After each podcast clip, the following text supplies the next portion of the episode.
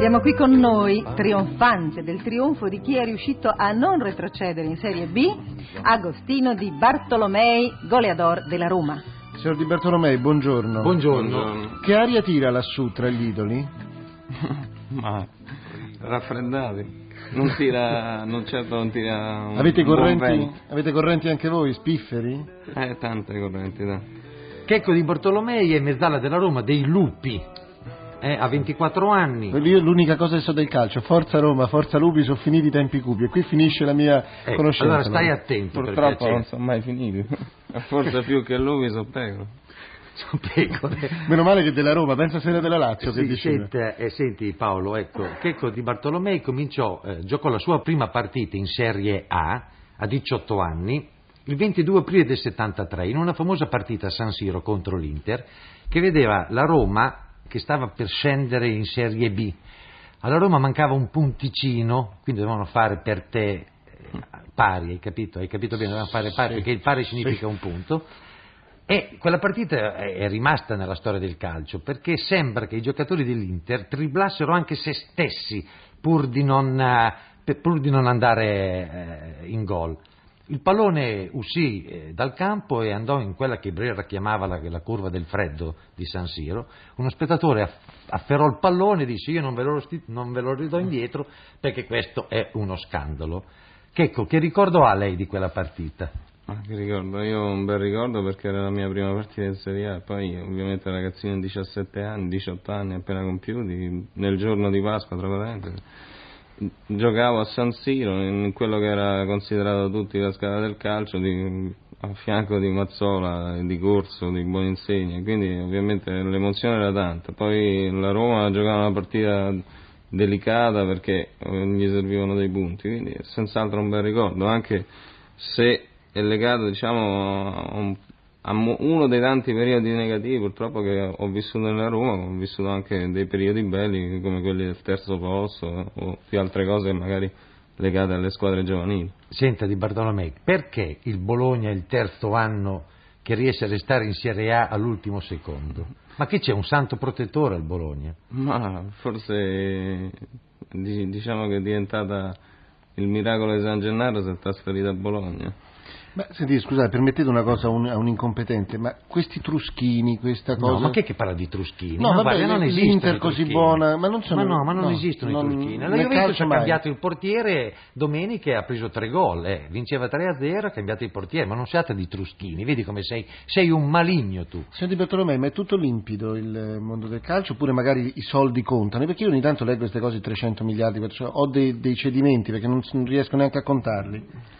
Ma nei truschini, come vuol fare sembrare lei, non contano, perché su queste cose non esistono. In campo vanno i giocatori giocano la loro partita e quindi i soldi almeno nel rettangolo verde non ne corrono. Fuori ne possono correre tantissimi senz'altro, che sono legati a interessi economici tra giocatori, tra squadre, tra presidenti a livello, cioè tu mi dai questo a me, ti do 2 gatti siamesi in cambio di un cane di razza e 500 milioni. Il problema è questo. Poi magari se il gatto siamese, insieme al gatto siamese 500 milioni, ci vanno accordi di lavoro tra presidenti di grandi società, ma queste sono cose loro, insomma, vengono fatte sulla pelle dei giocatori. Cioè, si scambiano sempre cani, gatti, meli, mai. Ecco, a proposito di sulla pelle dei calciatori, c'è questa cosa che è orripilante, perché poi dici il mercato dei calciatori, vengono venduti, comprati, prestati, come se fossimo così all'epoca della schiavitù. Sì, non vi sentite un po' prostitute? Beh, oddio, per quel che mi riguarda no.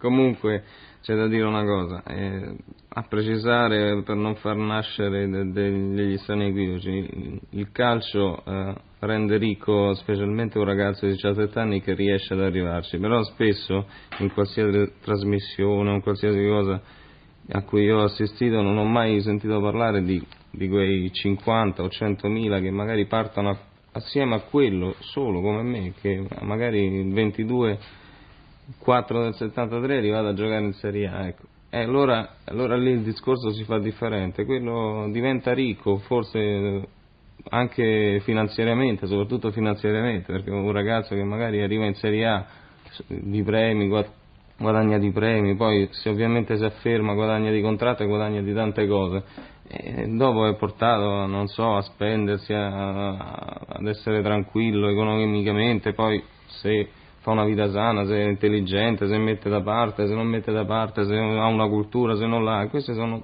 tanti problemi, quindi c'è prima da vedere tutto un problema di giovani, cioè c'è un giovane che arriva su quanti però, ecco, questo è il problema. Al palo, ecco. Dopodiché ovviamente quello ha dei vantaggi economici, io parlo dei miei vantaggi, di quelli che ho, ovviamente ci sono delle cose che ovviamente sono orribilanti, come il fatto di non poter decidere dove tu vuoi andare, dove tu puoi vivere, dove tu puoi lavorare, e perché il fatto è sempre quello, non è che il calciatore dice beh guadagno e faccio un gioco, no, io guadagno però lavoro, cioè lavoro molto, ecco, questo è il rapporto, non sono le 2 ore al giorno, non sono le 4 ore al giorno, non sono i sistemi di allenamento italiano, voi lavorate olandese molto, voi lavorate molto, ma perché i tifosi vi trattano poi in una maniera che addirittura è pazzesca, perché vabbè, se lei riesce a fare un gol per partita anche su punizione, lei è famoso per fare queste cose, ma se sbaglia il gol gliene dicono di tutti i colori, ma che cos'è che muove il tifoso?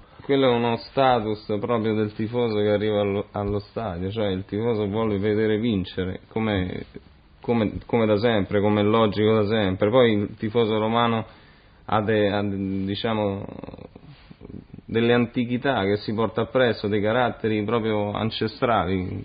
Noi abbiamo come monumento principale il Colosseo, dove si scannavano tra di loro, e un po' i gladiatori e la gente andava lì per il pane ad essere del circo, e questa mentalità è continuata, solamente devo dire che magari prima c'era più qualità addirittura tra i gladiatori, oggi non c'è più neppure questa qualità, e quindi non c'è qualità, non è educato il pubblico a vedere un certo tipo di qualità, un certo tipo di gioco, un certo tipo di lotta, un certo tipo di tutto. Senta Di Bartolomei, ma dal rettangolo verde, circondato da decine di migliaia di persone urlanti, voi la società la vedete? Ma senz'altro che si vede la società, specialmente se uno pensa che da un momento all'altro, invece di mettere una bomba a Via della Lungara o non so, al Parlamento, possono mettere una bomba sullo stadio, è la cosa, cioè forse neanche lei che ha detto una cosa del genere, semmai posta una domanda del genere, mentre io me la sono posta, addirittura come hanno segato le porte all'Olimpico vorrebbero mettere una bomba al centro del campo. Ma c'è sempre il carisma di Rivera, che l'altro giorno ha detto uscite lentamente, tutti sono usciti pianissimo, se l'avessero detto i poliziotti sarebbe successo l'ira di Dio, invece Rivera, come un dio, come un idolo, come un mito, è sceso tra la folla e ha fatto... Ma vedi purtroppo questo, cioè non potete farne una colpa a Rivera, non potete farne una colpa a qualsiasi giocatore, secondo me, diciamo, la colpa non la ha nemmeno il tifoso, evidentemente se il tifoso fosse portato, non so, fosse un tifoso che per dire si interessasse moltissimo di letteratura, di cultura, di politica, andrebbe ugualmente allo stadio, forse farebbe le stesse cose, magari anche di fronte a Rivera. Magari in Italia non si legge moltissimo, e quindi magari non c'è un tifoso altamente preparato per determinate cose, però magari se scende da un treno Rivera e Montale o un altro grande scrittore, un altro grande filosofo, andranno a chiedere l'autografo a Rivera, questo è ovvio, e quindi è ovvio che magari Rivera abbia più ascendente del poliziotto o del filosofo, certo non è bello, ma questo è un fatto anche di costume, di cultura, evidentemente la cultura in Italia è indirizzata più verso una cosa che verso un'altra. Signor Di Bartolomei, lei è sposato, vedo. Sì. Ecco, sua moglie come vede la sua professione, il suo mestiere, il suo lavoro? Ma mia moglie è una persona, cioè devo dire, una persona molto intelligente, poi non è che sia sposata in Italia, l'hanno sposato fuori perché mia moglie è divorziata e ha un bambino, quindi la cosa è differente. Poi si è accostata al calcio 2 anni fa, cioè nel momento in cui ci siamo conosciuti, e poi ci si è appassionata, comincia a capire, comincia a vedere tante cose, anche perché, cioè, non è che ci sia poi molto da capire, c'è solamente da legare determinate questioni che nel calcio vanno alcune per simpatia, altre perché debbano andare in una certa maniera, altre ancora. Bartolomei, questa questione dei ritiri come la mettiamo? Ma per me Di Bartolomei, io quando parlo sempre di Bartolomei uomo, non di Bartolomei giocatore, quello è un altro conto, è un conto che va analizzato dai giornalisti, va analizzato dalla critica, dal pubblico. Per Di Bartolomei uomo e calciatore i ritiri secondo me sono nocivi perché non servono a nulla, non è che ti danno la concentrazione 3 giorni di ritiro prima della partita, la concentrazione te la dai se sei un professionista e ce l'hai nel momento in cui il lunedì ricominci a pensare o leggi il giornale e sai della partita dopo, il ritiro per il fatto del sesso o per altre cose non serve perché ognuno ha il suo fisico, ognuno è abituato a una maniera, c'è magari quello che ha bisogno di tenerezza, d'amore prima della partita e c'è quello che invece ne può fare benissimo a meno. Signor Di Bartolomei, un'ultima domanda, le liste elettorali sono frementi di nomi di attori, registi, così gente di spettacolo, come mai non c'è un calciatore tra i candidati dei vari partiti? Eppure se c'è gente che oggi ha il carisma e chiama siete proprio voi. Ma proprio per questo il calciatore non ha mai offerto un'attrattiva politica, né è quasi d'obbligo tacitamente che offra un'alternativa politica, non deve mai dire se pende da una parte o se pende da quell'altra, perché potrebbe trascinare con sé un'innumerevole di voti, di gente, di tifosi che verrebbero appresso alla sua idea, chissà perché, può darsi che non è quello che dice un calciatore è verbo, però purtroppo sembra che sia questa maniera, o forse evidentemente perché siamo quelli che siamo più in vista e quindi in una certa società purtroppo ci hanno messo al posto dell'idolo e allora strano. La male se la va così, si canterà, si urlerà per 2 notti un dì. Abbiamo fatto il gol, mancava giusto un gol, chi parla chi non vuole, abbiamo il gol. Sul campo 22 ragazzi ci sono, Bordaleon.